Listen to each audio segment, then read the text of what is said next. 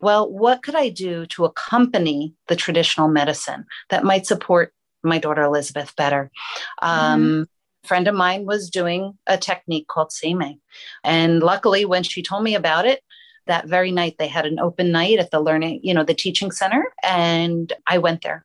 I didn't, mm-hmm. I didn't hate a moment. I went there and I never looked back. I mean, it was so incredible when I went to that space. I had this like inner knowing that I felt like I was home and I felt enveloped in love in the room. And I was like, what is this?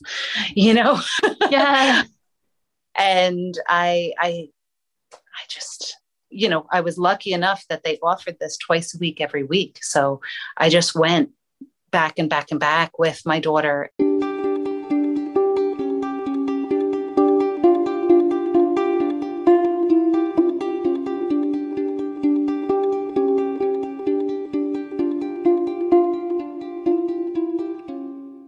Welcome to the first live episode of the Share Your Stories podcast.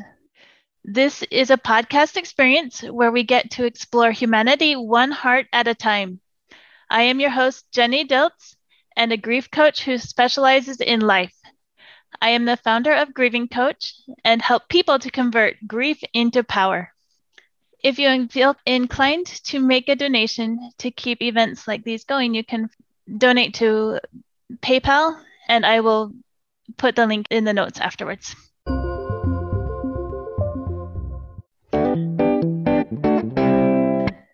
Joining us this time is Katie Fasciano, who is a Seimei healer and warrior. She discovered Seimei three years after her infant daughter was diagnosed with a rare stage four brain tumor. Katie began learning the healing shortly afterwards. Some of the benefits of Seimei for her daughter include reduction in anxiety and a decrease in pain. In this episode, we will learn more about Seimei and Katie's warrior journey through the life, death, and grief aspects of pediatric cancer. Katie, thank you so much for coming on the show and being willing to share your story with us. Thank you so much for having me, Jennifer. It's uh, it's a pleasure. I'm delighted to be here. So, your daughter was quite young when you got the diagnosis of the rare stage four brain tumor. Tell us what that was like for you. Oh, it was extremely rough. I, uh, when was going off to work one morning, uh, the babysitter was with my 13 month old, and she was eating totally fine in the high chair. And an hour later, the babysitter said she took a fall, but it wasn't serious, it seemed. So she put her for a nap but only a couple hours later she woke up she had you know gotten sick in the in the crib. And so that's when it was like okay my little baby used, never really threw up in her life. So i was worried and i rushed home and rushed over to the pediatrician. And next thing i know they had an ambulance sending me off to the hospital with with my baby. And um, within the first hour of the hospital they said well we think your daughter has a brain tumor. And um, a neurosurgeon walks in, shakes my hand. I'm your daughter's neurosurgeon. And um, emergency MRI followed by an emergency surgery all in one day. So there was a very fast consult from the surgeon to uh, to me and the the surgeon said it was only a 50-50 chance that she'd make it out of surgery alive. So my reaction was I, I was just really really emotional. I was, you know, heaving and crying and they actually got me a wheelchair so that I have more stability for, mm-hmm. for you know, like this was my first child and only child at the time. I'm, I'm blessed with three children. Uh, but being it was my first and only, it was like, what do you mean I might not have my baby later today? Like she was fine in the high chair earlier today. How could this be? Yeah. That must have been super, super scary yeah scary uh traumatic uh um just you know heart-wrenching heart-wrenching would be a good mm-hmm. word yeah. I can only imagine. Like wow. Yeah. but you know it, it's a journey it's a journey. Mm-hmm. so you said that one of the things that helped her was seimei healing how did you first learn about that Uh, yes. Well, um, there's a little bit more of her story I'll, I'll fill in. Um, she had a, she was diagnosed with that stage four brain tumor after that first surgery. She had battled it mm-hmm. at her age and went into remission, but it came back at two years old. She battled again. This time she got into remission again for two and a half years. But at six years old, she was just starting first grade, it came back again. And at this point, doctors really painted a poor picture of, of, of really, you know, didn't sound like we'd have her much longer at all. Mm-hmm. Um, and that's what helped shift my thinking and say, well, what could I do to accompany the traditional medicine that might support my daughter Elizabeth better? Um, mm-hmm. A friend of mine was doing a technique called Seimei. And luckily, when she told me about it, that very night they had an open night at the learning, you know, the teaching center. And I went there. I didn't, mm-hmm. I didn't wait a moment. I went there and I never looked back. I mean, it was so incredible when I went to that space. I had this like inner knowing that I felt like I was home and I felt enveloped in love in the room. And I was like, what is this? You know? Yeah.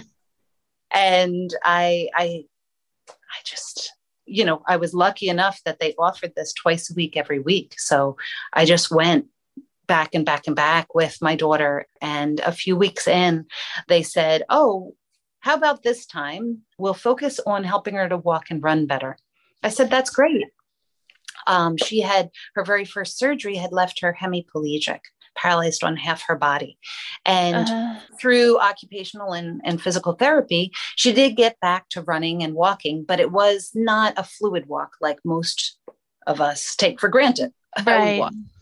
So there was certainly um, uh, something to work with, let's say. Uh-huh. So they gave her a session of Seimei and they said, okay, Elizabeth, go run around the room. I choked up with tears of joy because it was the most beautiful she'd ever walk or run in her entire life. And it was like right there, I said, okay, not only am I bringing her, but now I want to learn this. I want to learn it as soon as possible because mm-hmm. if it does this for my daughter, what else could it do? Yeah, yeah.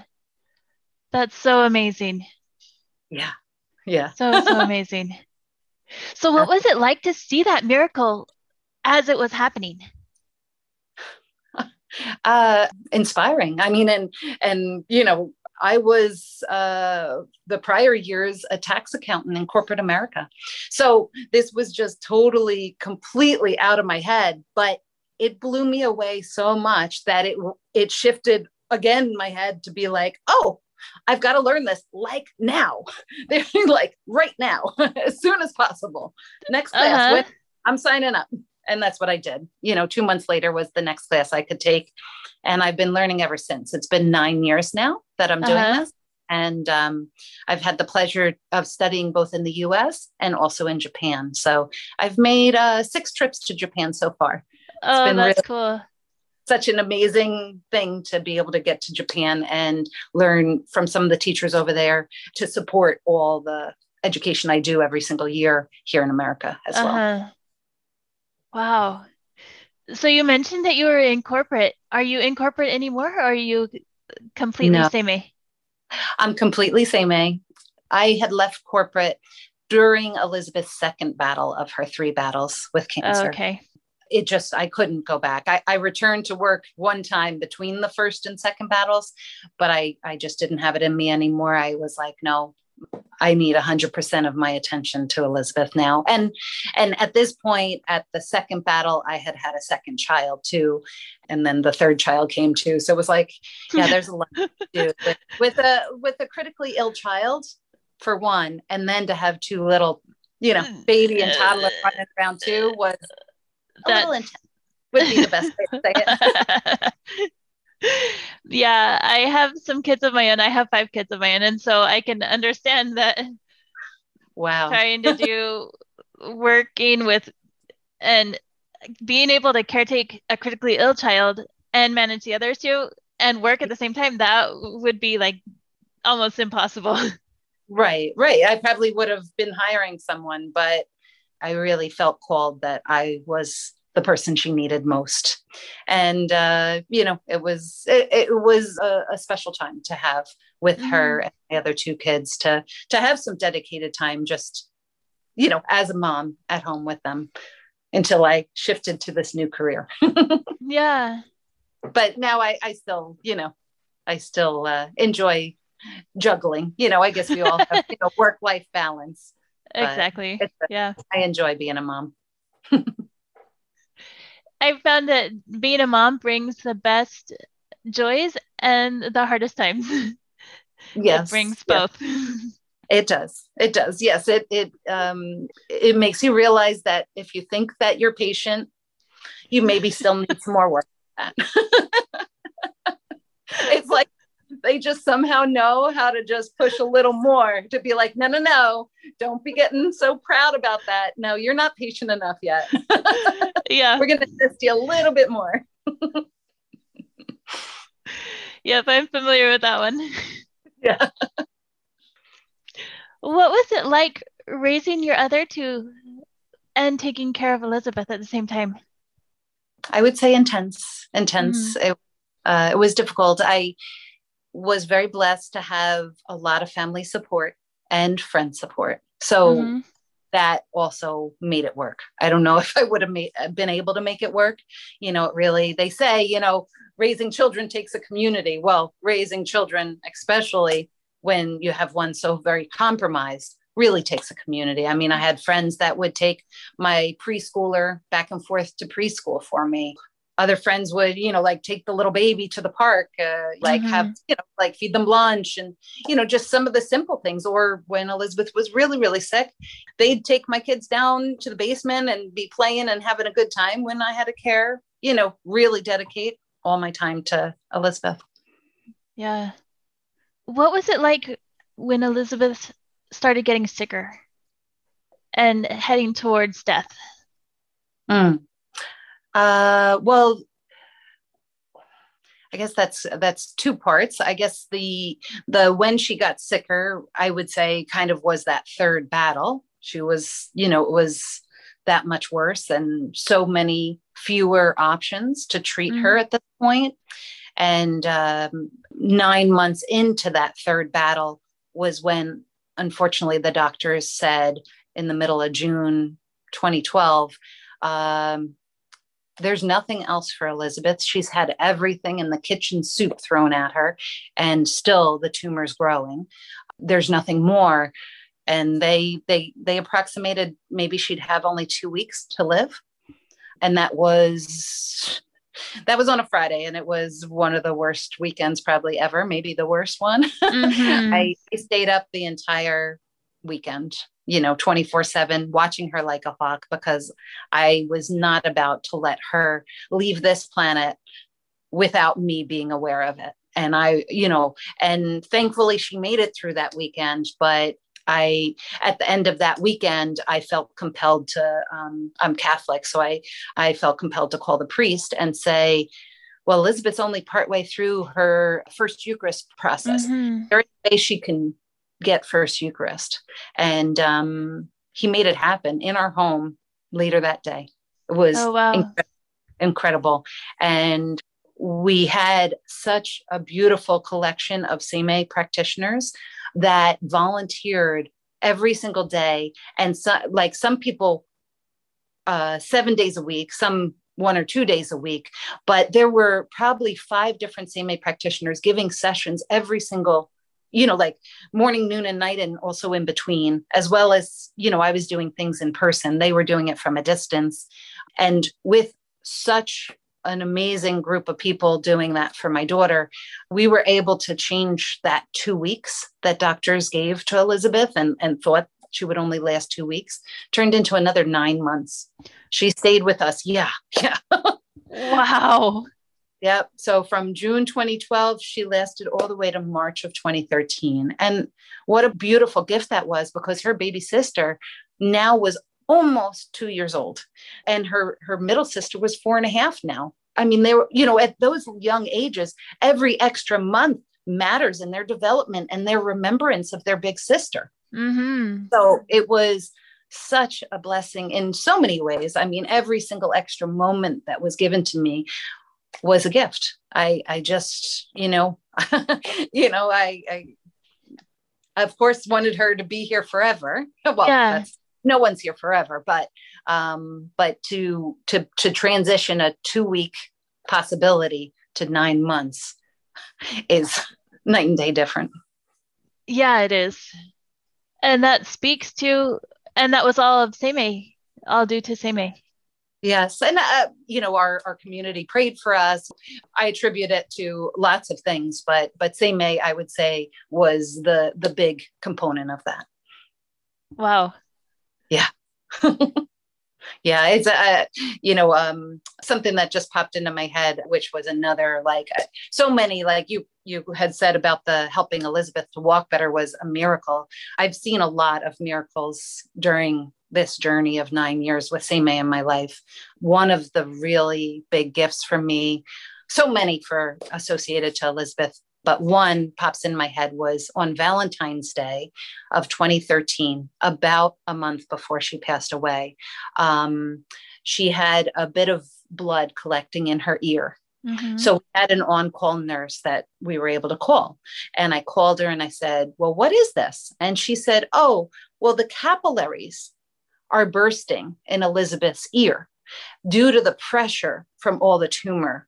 The tumor load was putting uh-huh. so much that there was, um, you know, the capillaries were bursting and that's where the blood was coming. And the nurse said, that won't stop until she passes away. And I said, thank you very much. But now I need to call the teacher that, you know, my mentor was saying. Uh-huh. And I called her and I said, okay, what are we going to do? And I was able to do things in person, and she was able to do things from a distance. And in a 20, 30 minute amount of time, that blood stopped and never came back the rest of her life that additional month. So opposite to what the traditional medicine you know told me.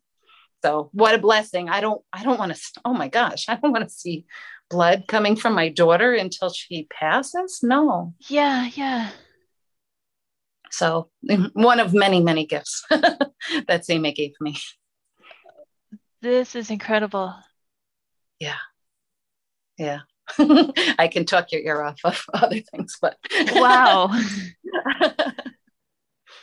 so I know that death and grief can be a very tender subject.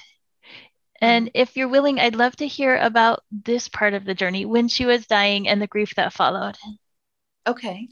Um, well, uh, first, I'd like to speak to the fact that um, I feel like the grief of her potential death started on the first day of her diagnosis back mm-hmm. in 2006. Mm-hmm. She passed away in 2013, but 2006, when we're told she has a brain tumor, we know nothing about pediatric cancer. I mean, that's not been ever in our family. Mm-hmm. Um, and I, there was a social worker that came to the house only uh, a couple months before Elizabeth passed. And he had been our social worker most of the journey. And I said to him, I said, I feel like I've been grieving her death since the beginning, since the diagnosis.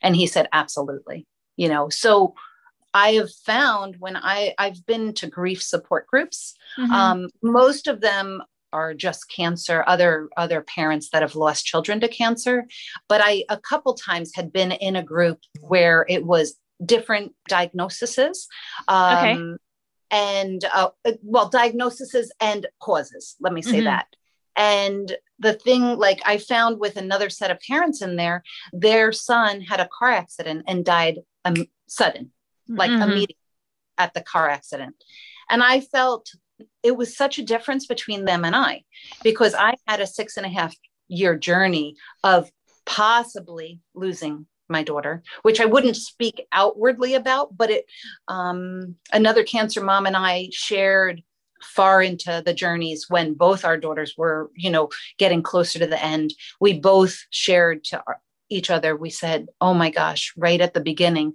we in our heads both had planned our daughter's funerals. She had a daughter as well, and it's mm-hmm. like how devastating and like i you know this is the first time i've ever saying it on an interview like how horrible that your mind goes there, but I guess it's part of the protection mechanism Mm-hmm. that, that just in case. yeah. So yeah, the grief the grief started on day one. Yeah. Would you say that it was harder? Like the grief in life was harder than the grief after her passing? That's a complicated question. Uh, um, just different. I guess I'll call it different. I don't. I wouldn't. say One was harder than the other because they both have hard moments. It's it's kind of as the journey goes. You know, there are moments. There's moments of of tough times. Um, but you know, the way I choose to deal with my grief now in past tense after she's gone is to try to from and I guess everyone grieves differently, but for me, honoring her Mhm. helps. Mhm. Um, doing my work with Seimei because it came to me through her illness brings me back to her. And I do Seimei seven days a week, always. so every single day and many moments during the day, I'm doing Seimei. And that's because of my daughter's illness and because of her. So my work is such a gift to me because I'm always reminded of my daughter. And for me and my grief journey, it works best for me when I can keep Elizabeth alive. And one of those ways I keep her alive is what you're doing for me today, letting me tell some of her story. And that Mhm. helps me tremendously. Yeah. And I want to I want to point out that everybody's grief journey is different. And the grief at our um along our journey is different. Just like for you, the grief when you got the diagnosis was way different than the grief at her death. Mm-hmm. Yes. And our relationship with our grief changes over time and as we change. Yes. I agree. So, how has your grief changed from the time that she died? Hmm. That's a good question. Um, I would say that the first year I was numb. I was very numb. Mhm. Uh, and the first year, you don't really know it until the second year, but the first year is a bit of a gift because you could say, oh, this year, last year, blah, blah, blah, we were doing this with her. Mhm. But once you get to two years out, you don't have that recall to the prior year. It's now two years back. So it's harder because you're further removed from when she was on this planet. Mhm. And um, but how would I say? Uh the numbness wears off in the second year, at least for me. This is my Mhm. journey. Um and a little bit of the rawness of of the loss comes out. But here I am 8 years out from my loss and it just it it, it gets less and less the the frequency of how how the grief comes stirs back up in me but i would say that it it sometimes comes out you know pretty strong pretty strong Mhm. um you know kind of like day one when they had to put me in a wheelchair because i was rocking back and forth. Sometimes i am really cathartic with the grief. But as i said like now 8 years out it's it's it happens but it's just less times during the year let's say. Mhm. but it can ha- it can just i'll say strike at any given moment. You just you don't know when when that's going to happen. You know right now she'd be a sophomore in high school i know you know like when she was when she would have been graduating middle school that that bothered me you know like Mhm. the the major events of what would have been in her life really are are triggers and there's always you know when it's her birthday or when she left this planet uh you know like those kind of days are you know also kind of bring up the grief a bit but Mhm. i i definitely do a lot of self-care when those kind of things are coming up to help guide me through and and soften it for me so it isn't so rough Yeah. What types of self-care exercises do you use? well uh i definitely use my seimei Mhm. um that would be i would say my my go-to but other things is like uh, taking a nice bath um you know like you know where the kids aren't around like, you know, like sit and enjoy the bath and um, taking a walk being in nature giving back in general helps too volunteering mm-hmm. has helped me along the way and for me again you you said it everyone's journey is different but for me when i get the joy it brings me joy to be around other families that are going through cancer battles with their children. I had a gift just yesterday. Um, my daughter needed a lot of blood transfusions in her journey. So i still keep up with regular blood donating. And i went yesterday to a blood donation in my community. And i i didn't realize that it was in honor of someone. And what do you know? But it was in honor of a little five year old boy that is battling his brain, uh, not brain tumor, but um, his cancer. And I was there in the morning and I said, Oh, I really want to get a hold of the family, you know, see what I could do. I love to offer support talking to them on the phone. If they would like to try the Seimei, I love to try, you know, offer that. And um, I was lucky enough to talk to the his his great uncle was there and he said come back later. He'll be here.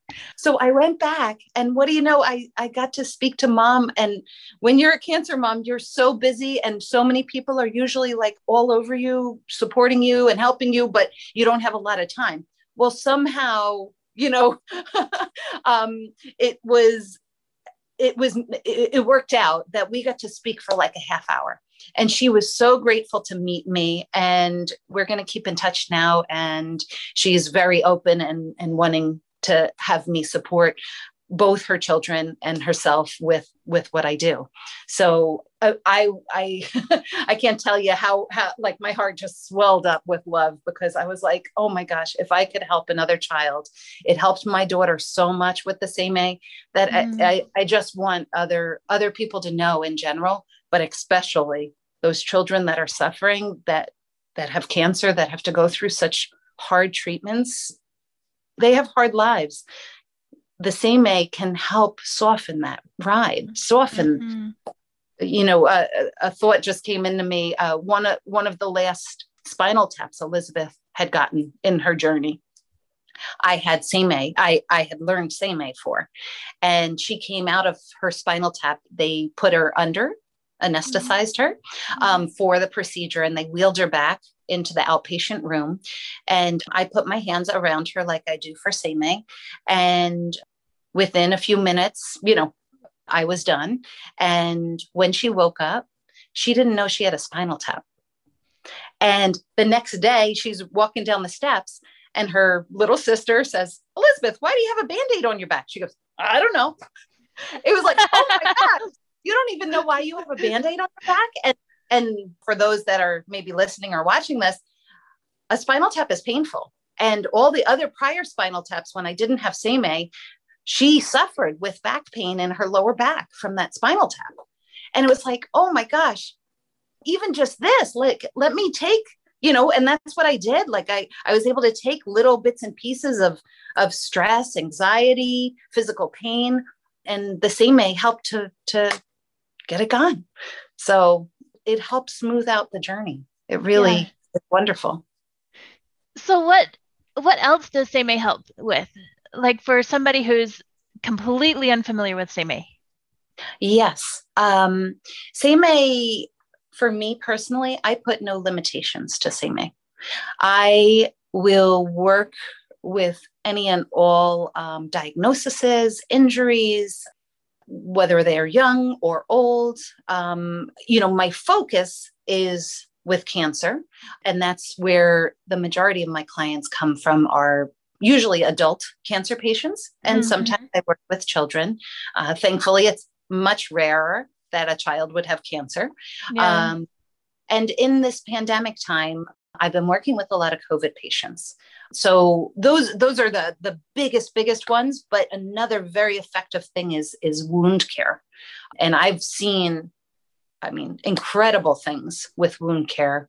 My my eldest daughter's best friend, the one day she had come to see her her friend Elizabeth, and uh, she had fallen and she had this chunk out of her knee.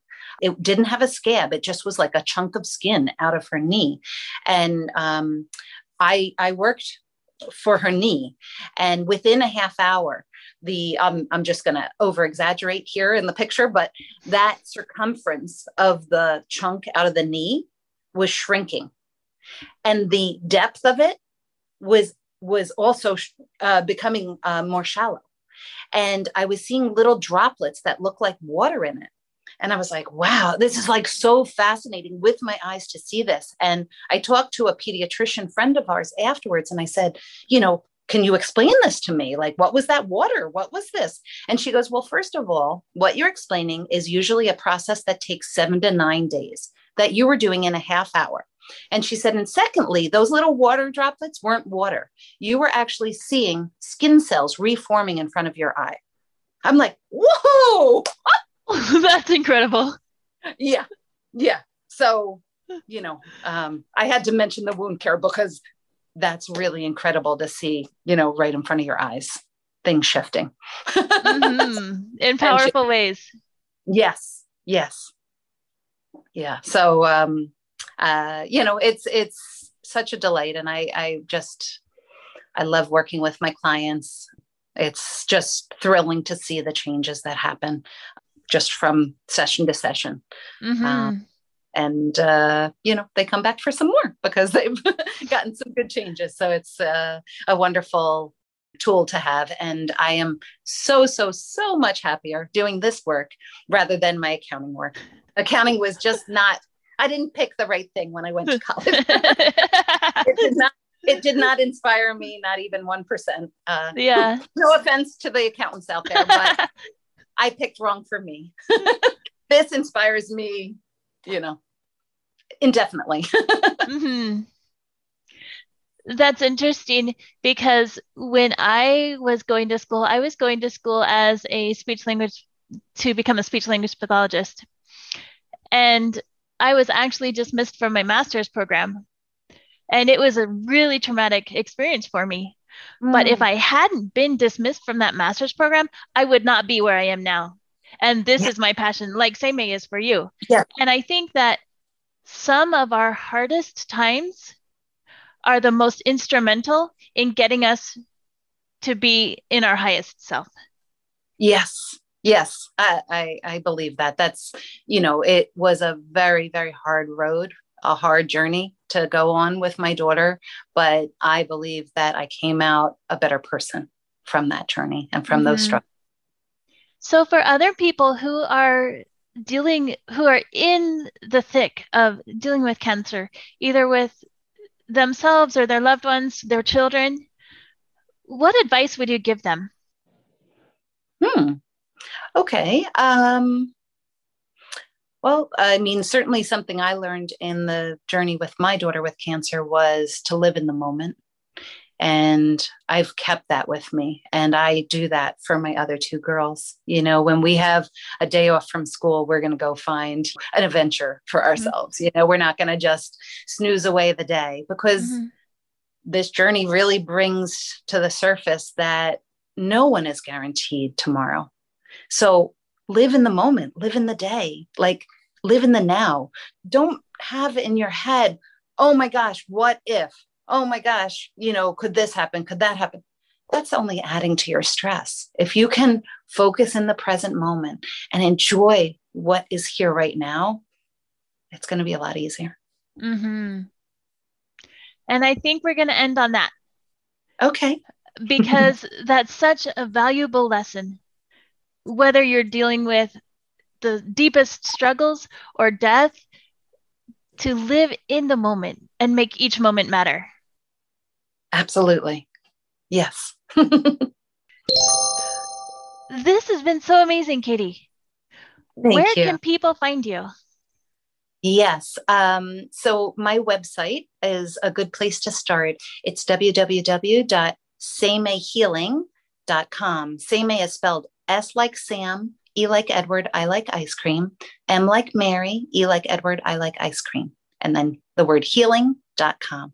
Um, that would be the best way to reach out to me. I have uh, an email that you can you can do or or my phone number is there as well awesome thank you katie for sharing so vulnerably about your experiences with us there's so much power in giving our story to others and learning from those around us and i really appreciate your um, opening up to us and letting us get a glimpse of your journey and your experiences and who you are thank you i really appreciate being here today this was a wonderful interview And if you enjoyed this, join us next time in our journey of exploring humanity one heart at a time. And I will put a link in the comments on where you can donate to keep the shows like these going in the future. And more of my work can be found on my website, grievingcoach.com, and Jenny Renter Dilts here on Facebook. So have a fantastic day, everyone, and enjoy the moments. To learn more about what I do at Grieving Coach, visit my website, grievingcoach.com, and sign up for my email newsletter. I send out tips, publication, and upcoming events regularly. Until next time, remember that all of our experiences make us who we are, and that you are known and loved in more ways than you could ever imagine. Your voice matters, so share your story.